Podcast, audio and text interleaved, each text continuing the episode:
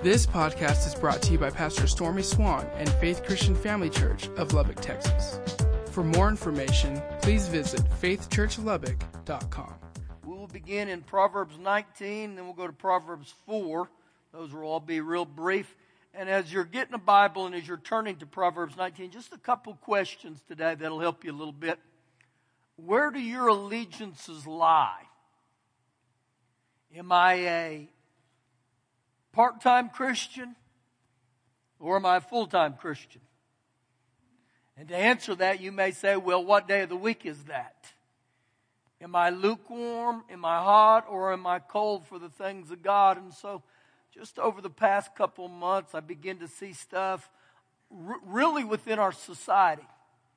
And stuff began to bother me a little bit, just to the degree where I sense God saying, you need to speak on these things to give people a biblical perspective of their decision making, not, not just in church, but everyday life. So open up with me here to Proverbs chapter nineteen, verse twenty-seven.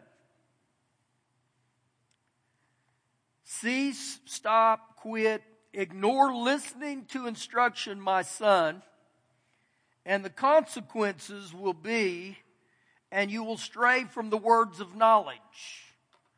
Now, right here, it's very clear that I I can I can cease listening to the things of God. I don't have to listen to the things of God.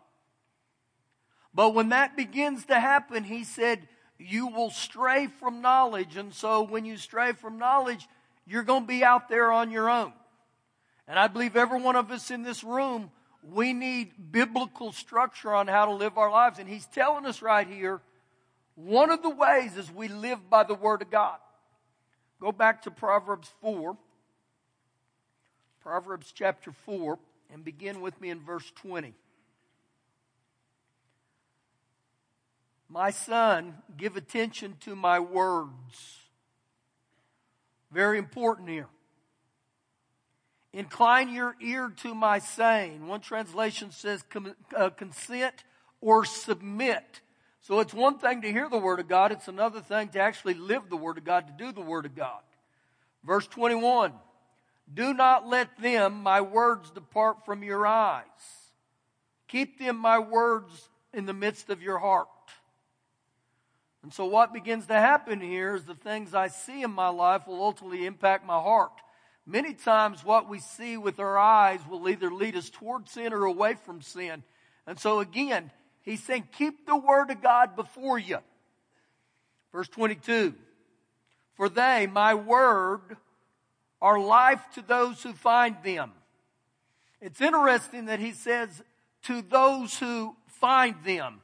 And so the Word of God just doesn't miraculously fall upon you. I, I got to find him. I, I, I've got to dig into the Word of God. I've heard it said this way, that the Word of God is buried treasure, but you must look for it. You got to dig for it. You got to get into it. And he said it's life. And he goes on to say the last part of verse twenty-two, and the Word of God is health to all their flesh. I believe that when I live by the Word of God, not only does it impact the way I live my life, but it literally has health in it. The Word of God does. I can believe God. You know, even when we were taking the communion elements this morning, I, and every one of us in here have been impacted by this junk that's gone around, the flu, whatever it is. But I believe there's healing in the Word of God. I mean, it's very clear that the Lord Jesus paid a price. It was literally His body for my body. Is His body for your body. Matthew eight, seventeen, Isaiah fifty-three, five, um, First Peter two, twenty-four. Every one of those passages of Scripture talk about that by His stripes I've been made whole. So when I live by the Word of God, there's health in that. Verse twenty-two. Actually, verse twenty-three. Keep your heart with all diligence. Why? For out of it, your heart springs the issues of life. You know, Proverbs twenty-three, seven says, as a man thinketh in his heart, so is he. And so he's saying, man, I got to keep these things in my heart. I, I can't get away from them. So the the heart of the issue is the issue of the heart. Now, I want you to go to Psalm one oh six, and we're going to begin to really let the Word of God teach us today and get on the inside of us, and I believe this is really going to help you. Psalms one oh six. You know, as you're turning there, I'm, I'm going to go, go ahead and read this to you. This is to all of us who have kids, grandkids, whatever. Um, Deuteronomy five, it talks about the Ten Commandments, not the Ten Suggestions, the Ten Commandments. This is Deuteronomy six, and I didn't have you turn there. You went to Psalm one oh six. You did what was right. Little detour here for you, just real briefly. This is Psalm, or Deuteronomy six, verse six through nine. Now listen to this. And these words which I command you today shall be in your heart. You shall teach them diligently to your children. You shall teach them diligently to your children. And you shall talk of them when you sit in your house. It becomes the center of your conversation. And when you walk by the way, when you lie down, and when you rise up. You shall bind them as a sign on your hand, and they shall be as frontlets between your eyes. You shall write them on the doorposts of your house and on your gates. So right here, the word of the Lord, it, it tells me the things that I'm required to do as a man of God, but even in the training up of my children, the significance of not only having the word of God in your house, but you teach them the commandments, you write them on your walls, you have them on your pictures, and so literally day after day, man, my life is always surrounded by the word of God. Why is that so important? You get God on the inside of you and you watch what God will begin to do. And so in saying that, this is part of where we're going this morning. We are a nation that is getting further and further away from the Word of God. A choice, a decision. We don't have to, and so part of this is to get us where we say, you know what?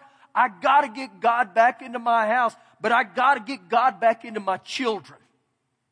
Godly children just don't happen. We just don't wave this wand over them and whoop, there it is. That's a great thought. Train up your children in the way they should go. When they're old, they will not depart. Proverbs twenty-two six. But we're in Psalm one oh six. Verse number eighteen. Verse nineteen. They made a calf in Oreb. Who is they? They was the children of God, the Israelites, God's chosen. Now, you remember the passage, or let me brief you on it. Uh, the man of God, Moses, goes up on to, to Mount Sinai to receive the commands from God. And while he's gone, his genius brother listens to the cry of the people, and they decide to create this golden calf. So this is what this is talking about. God's chosen made a calf in Oreb. And they worshipped the, the molded things. The word worship means they bowed to this golden image. Now what happens to us as human beings, we're going to, we're going to worship someone or we're going to worship something. And it's interesting here that they begin to, to worship something that was created by man. Verse twenty. Thus they changed their glory into the image of an ox that eats grass. And so what this really means is they traded God for a god of their own creation. In other words, they kicked God out. And they said, you know what, God? We think we can do better than you. We don't need you. And as human beings, we all need structure. Every one of us in this room needs structure. And, and here's the analogy why I want to give you. What would happen to you as a parent or in your house is if you had no structure. Your kids get up tomorrow morning and you look at them and say, you know what, if you want to go to school, go. If you don't, no worries. You don't have to go to work if you don't want. You know what? None of you got to make the bed. None of you got to do the dishes. Just do whatever you want. You know what would happen? Within one day, it would be catastrophic. But see, in our lives oftentimes, we have that thought that we don't need structure as human beings. We do need structure. And our structure, just as your structure in your home, comes from the parents instead to, to the kids. Now, in our society, we've kind of got it reversed. It's kind of the kids make the structure to our parents. That's out of order, okay? You weren't called to be their friend. You were called to be their parent. And that's not always fun, okay? The same with Father God. God created every one of us. And if God created us, don't you think He knows what's best? He does. So, verse twenty-one. They forgot God, their Savior. All the great things He had done for them in Egypt. Wondrous works in the land of Ham. Awesome things by the Red Sea. And when we begin to look at this, we have the thought, how could they do that? But we're really not any different than them. What do you live for today? Do you live for money? Do you live for fame? Do you live for prestige? See, in saying that, what consumes you? What consumes your thoughts? What consumes your time? See, literally what they did is they rejected God. And they said, you know what? We know what we can do in our own life. We don't need you. And to a degree, that's how we've become as a society. Keep reading. Verse twenty-three. Therefore He said that He would destroy them. Had not Moses, His chosen one, stood before Him in the breach. Moses stood in the gap. And because he stood in the gap, it was to turn away God's wrath, lest He should destroy them. Then they despised or rejected the pleasant or the blessed land, and they did not believe His word. Again, that's a choice. That's a, I don't have to believe the word of God. But when I don't believe the word of God, look what the next thing leads to in verse twenty-five. And they begin to complain in their hearts. What do you complain about? Because when I begin to complain of something, the very thing that dominates me in my complaining is what reveals what matters most to me. And so they begin to complain, and I believe that's what happens when we drift away from the Word of God. We become habitual complainers. That may describe you. That may describe your children. But I encourage you these next few days, just listen to the complaints of our society. It's unbelievable. And if I'm not careful, I fall into that pattern. I can go to Walmart, and from the time I get there till the time I leave, I complain. I mean, I complain in traffic. I complain about the meal. It's too hot. It's too cold. I don't like this. I, I mean, we've become champion complainers. But this happens, I believe, when we start getting away from the Word of God. And he ends in verse twenty-five and says, and they did not heed or obey the voice of their Lord. It's not good when a people quit heeding the voice of God. Go into the New Testament, into Second Corinthians chapter ten. Second Corinthians ten. Now, as you're turning there, if I don't base my life on the Word of God, or I don't structure my life on the Word of God, then what am I basing my life on? How do I structure my life if I'm not doing it by the Word of God? And I believe this is where all of us have gotten off at times. So we begin in Second Corinthians chapter ten.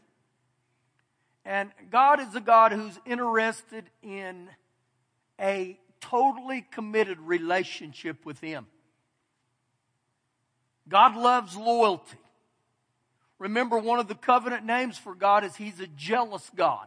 In other words, God doesn't want to share you, okay? God wants an exclusive relationship with each one of us. Second Corinthians ten, verse three. For though we walk in the flesh, we do not war according to the flesh. The Apostle Paul here is saying, yes, we're, we're humans. And we do live in the present realities of this world. But it's interesting, he said, but we do not war according to the flesh. So he's telling me and you, we are in a war, but it's not with human weapons. But we are in a war. And it's called a spiritual war. And every one of us in this room are in this battle. Verse four. For the weapons of our warfare are not carnal. They're not of the flesh. But they are mighty in God. They're mighty in God. And so he reveals to us we do have some weapons. Uh, those weapons can be found in Ephesians uh, chapter six, verses ten through eighteen. You find a lot of them. Also, some of the weapons for me and you as Christians is the name of Jesus, the blood of Jesus, the Word of God. Now, if you're born again, you have a right to those. You can use the name. We need to use the name of Jesus. We need to understand what's ours. And so he says here, these certain weapons we have are, are for our warfare are not carnal, but are mighty in God. So he's telling me right there, we are in a spiritual war, a spiritual battle. And he says these weapons are for pulling down strongholds, destroying and demolishing these strongholds. So now what do we got to do here to understand some of this? What would a stronghold be? A stronghold is anything that opposes the things of God. And all strongholds, they begin or birthed in your mind or in your thinking. And the reason they become a stronghold is because this has been a pattern in my life for a long period of time. So I begin to ch- I begin to think in a way that's not of God. And you may say, well, how do you know what's in your thinking? Well, when he says here at the end of verse four, for it's the mighty in God for pulling down strongholds, there's a comma there. There wasn't a period. So he keeps talking and he says, casting down arguments and every high thing that exalts itself against the knowledge of God. Now, when he talks about casting down arguments, some of the different translations says arrogant or rebellious thoughts or ideas. Theories. The Message says they are for de- uh, demolishing that entire massively corrupt culture. Warped philosophies. Barriers that are erected against the truth of God. Every loose thought and emotion that must be taken captive. And so every one of us in this room, we have this war that's going on in our minds. Your mind is the battlefield. If you want to read a great book, Joyce Meyer has a book, it's an old book, it's called The Battlefield of the Mind. That's where these strongholds begin to be erected in our life. But Jesus said that there's some weapons you have. Now, a couple things on weapons. Number one, what are my weapons? Do I even know that I have weapons? And even when I do find out I got weapons, I got to know how to use them. A weapon does me no good unless I know how to use them. And so this is part of the process here that we're going to go over the next few weeks. But he ends this and says, bringing every thought into captivity. Every thought. You know, I, I can't see back there very well. One of our guys in our praise and worship team in between services, he said, Pastor, that, that passage of Scripture got me. And I said, well, what part of it got you? And he said, where it said, every thought. Every thought. And so just with that wording right there, it tells me and you the significance of every thought. And so there's going to be thoughts that are going to come against you on a daily basis. And he said, you got to capture them. Think about it in this sense. You keep, you can't keep the birds from flying over your head, but you can sure keep them from nesting in your hair. Let me paraphrase for that. You can't keep thoughts from coming, but you sure can keep them from entertaining them. So there's a war, there's a battle that goes on in my thought life on a daily basis. The next few weeks we're going to talk about it, because the Bible's very clear that the way me and you become transformed is to renew my mind to the Word of God. So literally God's telling us, you got to change the way you're thinking. What do you base your thinking on right now? Do you base your thinking on C N N? I hope not. Fox News, I'm telling you, watch enough of that stuff and you'll get real angry. I had a woman in the church came and she said, Pastor, my husband is so angry. And I said, what is he listening to? And she said, he listens to Rush Limbaugh all day and he gets mad. I, I, I don't care which one of those you listen to. That stuff will tick you off. Do you get your information from our government? Well, our Supreme Court justices rule this. I love our nation and our Supreme Court justices, but they don't decide for me. He said to bring every thought into captivity, into the obedience of Christ. You know what that means? That I begin to look when words come out, thoughts come out, and I say, is that what Jesus would say? Was that what Jesus would do? Jesus and the Word of God become my structure. I don't want to listen to, to, to professors. I don't want to listen to the people of this age. I want to listen to the Word of God. Now, let me help you a little bit here this morning. And I did this in the first service, but I won't sing it to you, okay? That would scar you guys. I, I was around some guys who went to Bible school with me, and they would sing this, and they had incredible voices. But it, it goes like this. How is your thought life? Have you been dating the devil? Have you and the devil been romancing? Break up with that cat. He's a dirty old rat. All he want to do is ride your back. He'll, the devil, will get you down, down, down to the ground and treat you just like a dirty old hound. Don't listen to the devil because he's a liar. All he want to do is try to destroy you. Cast down those thoughts that the devil brings and use your shield of faith, and you'll always win. Don't treat the thought like it never came, but cast it down in Jesus' name. Whoa, yeah. We'll take a love offering up after the service, okay? Again, the principle was that is thoughts are going to come. I don't have to receive them. I don't have to. So the ultimate goal here is I begin to, to learn the Word of God. I learn what the Scriptures say. And when thoughts start coming my way, the way I look and say if that's right or wrong is based on the Word of God. That's not what the Word of God said. So if it's not what the Word of God said or what Jesus said, you got to get it out. Send it back to the sender. I don't want anything to do with this. Go with me to First Corinthians chapter one. So where are you at here with all this, Pastor? Well, what's beginning to happen in our society, especially with our young ones, is there's worldviews and clever human beings that are trying to throw Jesus from our hearts and our lives. It's like a big fork in the road. And the devil knows that his time on this earth is not long because Jesus is going to come back. And so literally everything is going just like this. It's funneling very fast, rapidly. And so the closer we get to the returning of Jesus, the more intense things begin to happen.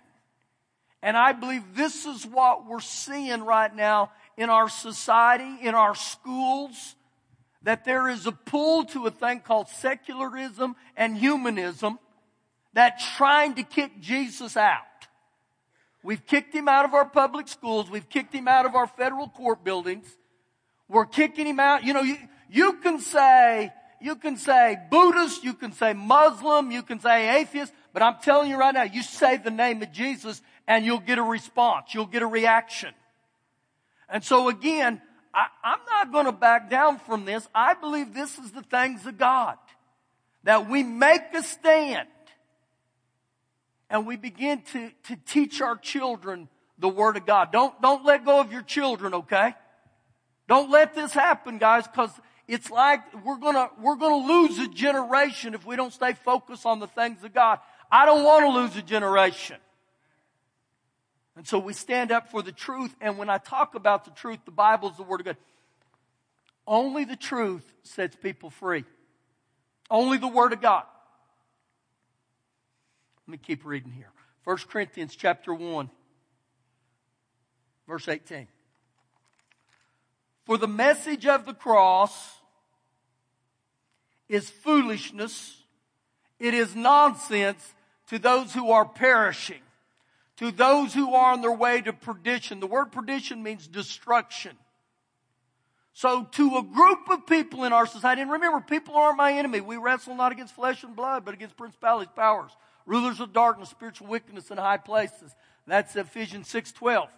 But again, there's a group of people that looks at the preaching of the Word of God or Jesus Christ as flat-out nonsense. It's foolish. Why would you waste your time? Why would you go to church on a Sunday morning? Do you really believe that stuff? Do you really obey the Word of God? I, I worked in a secular job for twenty years, and I would have guys say that to me. Do you, do you really do that Bible stuff? Yeah, I really do. That's what I'm going to base my life on. See, in my life, for twenty years of my life, I didn't know the things of God. And I began to struggle in life. And there was a time that I viewed church as foolish. I thought, that's nonsense. But I came to a place in my life, like many of you, where you begin to look at your life and you say, there's got to be more to my life than what I'm living, what I'm experiencing. I mean, when hugging the toilet is your highlight of your evening, I've been there. Where it wasn't, what would Jesus do is what would Jack Daniels do? I've been there. I understand the realities of life. But I begin to look and say, there has to be more than what I'm living for. And man, when I got born again, woo, you're talking about the things of God begin to happen. And so even in this passages that I'm reading here today, there's a wake up in my life and the Lord's saying to me even, get your mind back on the Word of God. See, we may know those scriptures, but do we do them? Ooh, I better go, hadn't I? Telling stories. Verse twenty. No, verse eighteen. Who are perishing, but us too who are being saved, it's the power of God. For it is written, I will destroy the wisdom of the wise, or the wisdom of this world, and I will bring to nothing the understanding of the prudent. I will expose the so-called experts of this time. Verse twenty, he uses or gives four questions in this verse. Watch. Where is the wise? One translation says, where is the philosopher? Where is the scribe, the scholar, the educated?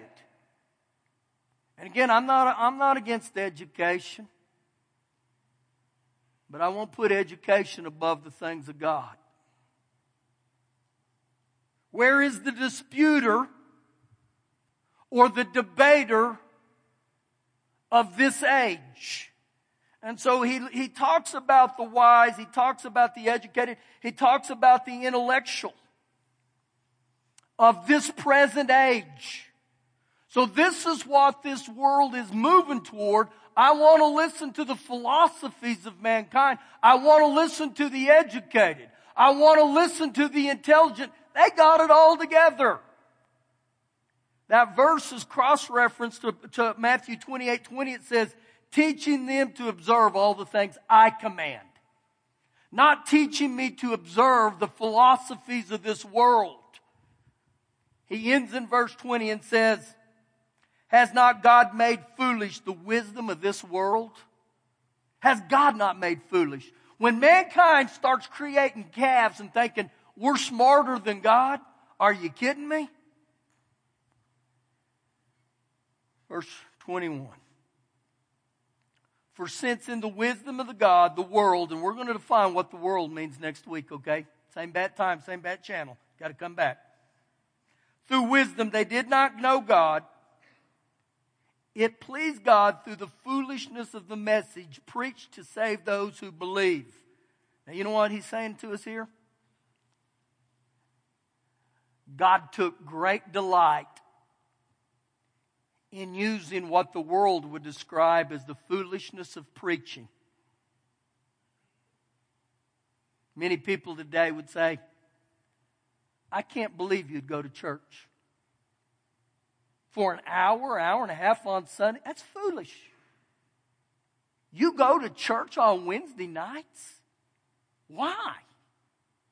But God took great pleasure. What did he say? In the foolishness of the message preached to save those who believe. Every person has the right to hear the gospel, but I will tell you, not every person will receive it. Verse twenty-two. For Jews request a sign. Jews request a miracle, and the Greeks or the Gentiles, they seek after human wisdom. But we preach Christ crucified. We preach Christ crucified. So he's talking about we preach the cross. We preach the power of the cross.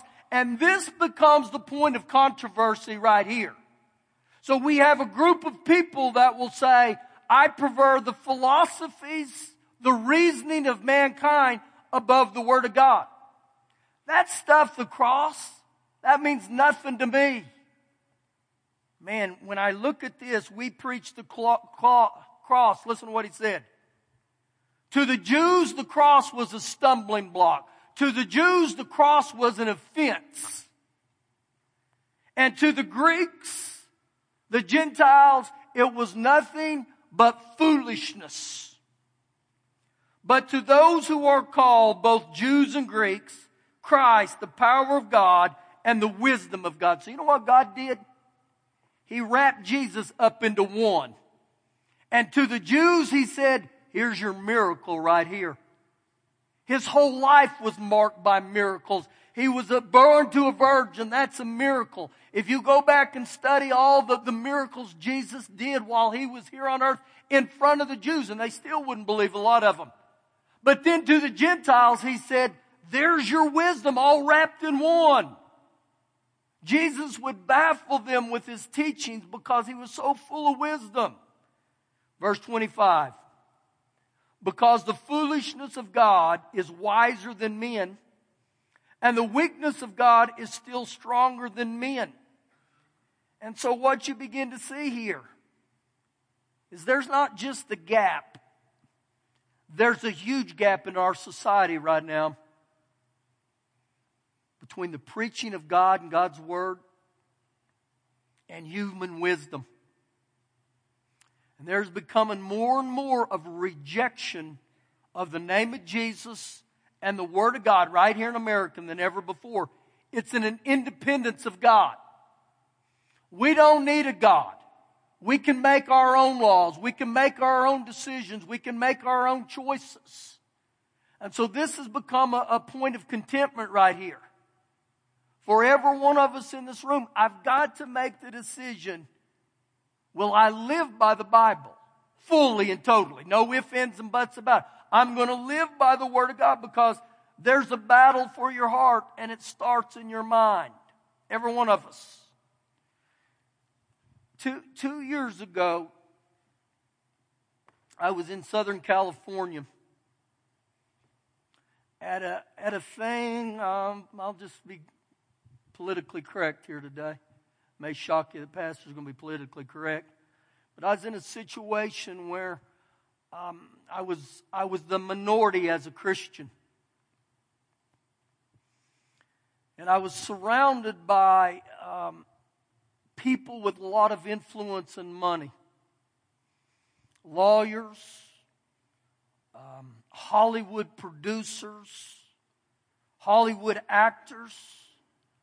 Uh, one of the girls that was in our presence that night two nights before, she's a, a music a music, musician. She was an artist. She sold out the Staples Center in, in L A.